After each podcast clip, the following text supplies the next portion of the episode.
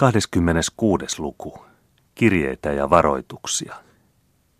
Kolmantena päivänä niiden tapausten jälkeen, joista edellisessä luvussa on kerrottu, istui Paul Bertelsöld varhain aamulla yksinkertaisessa huoneessaan pienen Uudenkadun varrella Tukholmassa, kun hänelle tuotiin kirje, joka oli tullut postissa Upsalasta edellisenä iltana.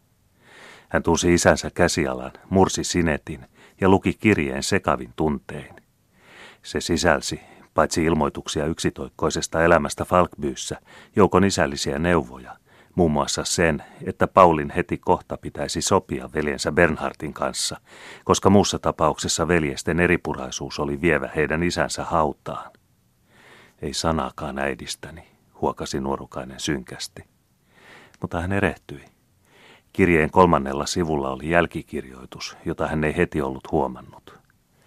Rakas poikani, kirjoitti Kreivi neuvottomuuden ja liikutuksen sekaisin tunteen, minkä helposti voi lukea jokaisen rivin välistä. En tahdo jättää sinua tietämättömäksi siitä, että me olemme saaneet kirjeen Kreivittäreltä, äidiltäsi.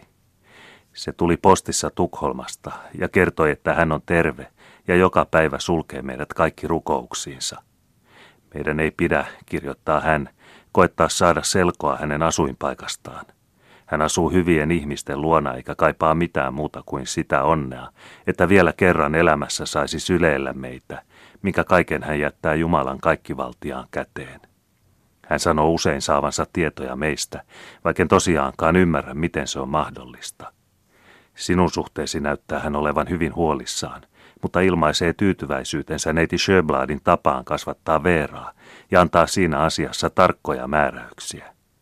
Neiti Sjöblad onkin varsin rakastettava ja älykäs ihminen, johon voi kaikessa luottaa. Voi hyvin rakas poikani, uskollinen isäsi, KVB. Lopussa oli jotakin, josta Paul ei oikein pitänyt.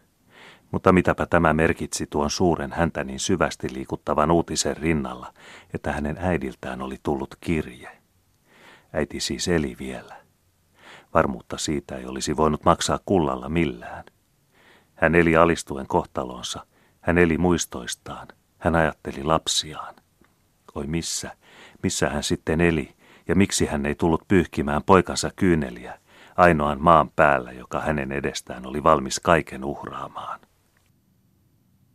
Pieni lapsellisella ranskan kielellä kirjoitettu kirjelappu seurasi Veeralta.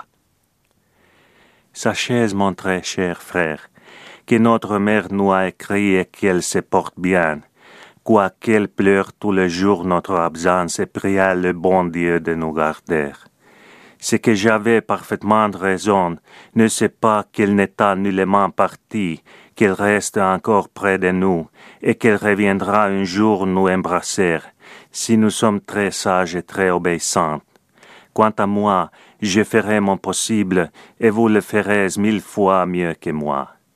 Sachez aussi que mon père m'a donné, le jour de ma naissance, un autre petit agneau qui se nomme Bibi, au lieu de mon pauvre bijou, comme assis offrement fuyé, et il est tout blanc, c'est-à-dire que la tête seule est toute noire comme la pote de Pitcacarina. Vous vous en souvenez. Adieu, mon plus cher ami. Je vous baise soixante-dix fois les moustaches, si vous en avez quelqu'une, et je suis votre très petite, très sotte et très obéissante sœur, Vera Bertelschelt. Paul suuteli kirjettä. Onhan meitä toki kaksi, jotka elämässä ja kuolemassa pidämme yhtä puolta, sanoi hän itsekseen. Mutta kuinka hänen olisi käytettävä niitä viittauksia, joita nämä kirjeet sisälsivät hänen äitinsä olinpaikasta? Joku tarttui hänen ovensa lukkoon. Se aukeni ja sisään astui yksi noita repaleisia kerjäläislapsia, joita joukoittain parveili Tukholman kaduilla. Se oli Veeranikäinen tyttö, ja tämä yhdennäköisyys liikutti Paulin herkkätuntoista sydäntä. Ennen kuin tyttö vielä oli ehtinyt ruveta lanttilahjaa ruikuttamaan, oli Pauli jo antanut hänelle hopearahan, joka hänen varoihinsa nähden oli melkoinen uhraus. Tyttö niiasi ja ojensi hänelle äänetönä palasen karkeaa paperia. Hän kehitti sen auki ja luki suurimmaksi kummastuksekseen.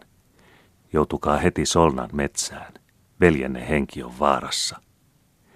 Ei mitään allekirjoitusta ja käsiala tuntematon. Kuka sinut on lähettänyt, kysyi Paul. Tyttö viittasi, ettei hän voinut vastata. Hän oli kuuromykkä. Siinä tapauksessa jäät tänne huoneeseeni, kunnes palajan, viittasi Paul, ja tarttui heti hattuunsa mennäkseen solnaan.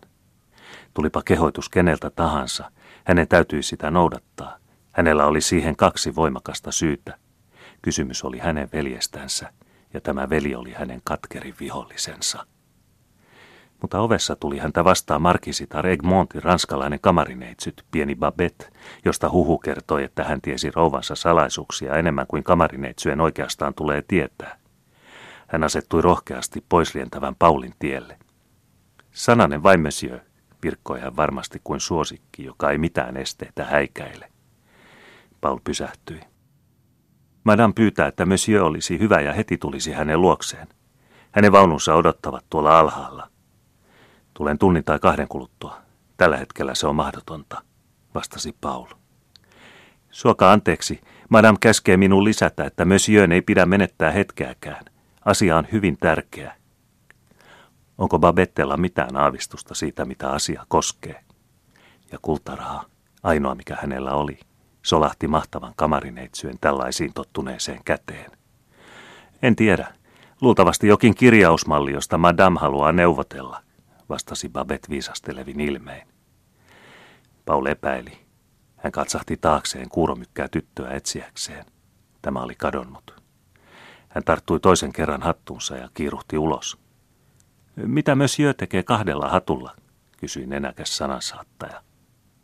Muutaman minuuttien kuluttua istui Paul vaunuissa, jotka kiitivät ensin Norbruuta ja sitten kuningattaren katua kohden, niin että katukivet tulta iskivät. Odota ulkona, sanoi Paul ajajalle, kun he pysähtyivät hotellin eteen. Kello oli juuri lyönyt yhdeksän. Tämä oli tavattoman varhainen aika markiisita Regmontin luona, joka ei koskaan ottanut vastaan vieraita ennen kello 12. Hän oli kuitenkin jo pukeutunut, mihin toimitukseen meni ainakin tunnin aika, kun tukan laittaminen siihen aikaan oli niin ylen mutkallista. Hänellä oli keveä, mutta huolellisesti tehty aamupuku. Hän näytti erinomaisen totiselta, eikä häntä kuitenkaan koskaan oltu nähty viehättävämpänä. Hän istui suklaansa ääressä Paulin sisään astuessa näytti kärsimättömästi häntä odottaneen. Suoka anteeksi itsepäisyyteni, sanoi hän. En ole vaivannut teitä tänne itseni vuoksi, vaan teidän tähtenne. Olkaa hyvä ja istukaa. Minun täytyy tehdä teille hiukan arkaluontoinen kysymys.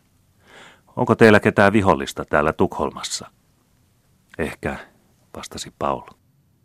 Siinä tapauksessa on niin kuin olen aavistanut. Se ei voi olla kukaan muu kuin veljenne.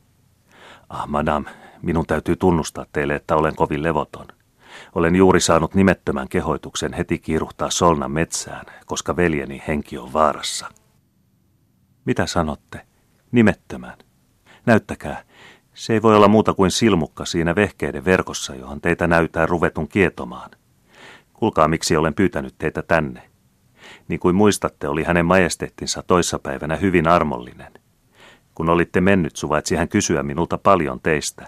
Ja minä, minä en kuvaillut teitä aivan villipedoksi, se voitte ymmärtää. Mitä voin tehdä nuoren miehen eduksi? Hänen majesteettinsa vihdoin kysyi. Sir, sanoin minä, Antakaa hänelle tilaisuutta osoittaa, mihin hän kelpaa. Antakaa hänelle jokin pieni toimi teidän majesteettinen läheisyydessä. Matsi, sanoi kuningas hienosti hymyillen. Luuletteko, että häntä voisi miellyttää kamarijunkkarin arvo? Sitä rohkenen epäillä, vastasin minä, mutta pieni yksityissihteerin virka luulemma sopisi hänelle paremmin, vaikkei hän saisikaan muuta tehtävää kuin kirjoittaa osoitteita teidän majesteettine kirjeisiin. Hän saapi sen, virkkoi kuningas, ja teidän edesvastuullanne, madame, sillä ainoa paikka, mikä minulla on avoinna, on juuri salaista kirjeenvaihtoani varten. Onko hän fidel ja discret? Niin kuin hauta vastasin minä.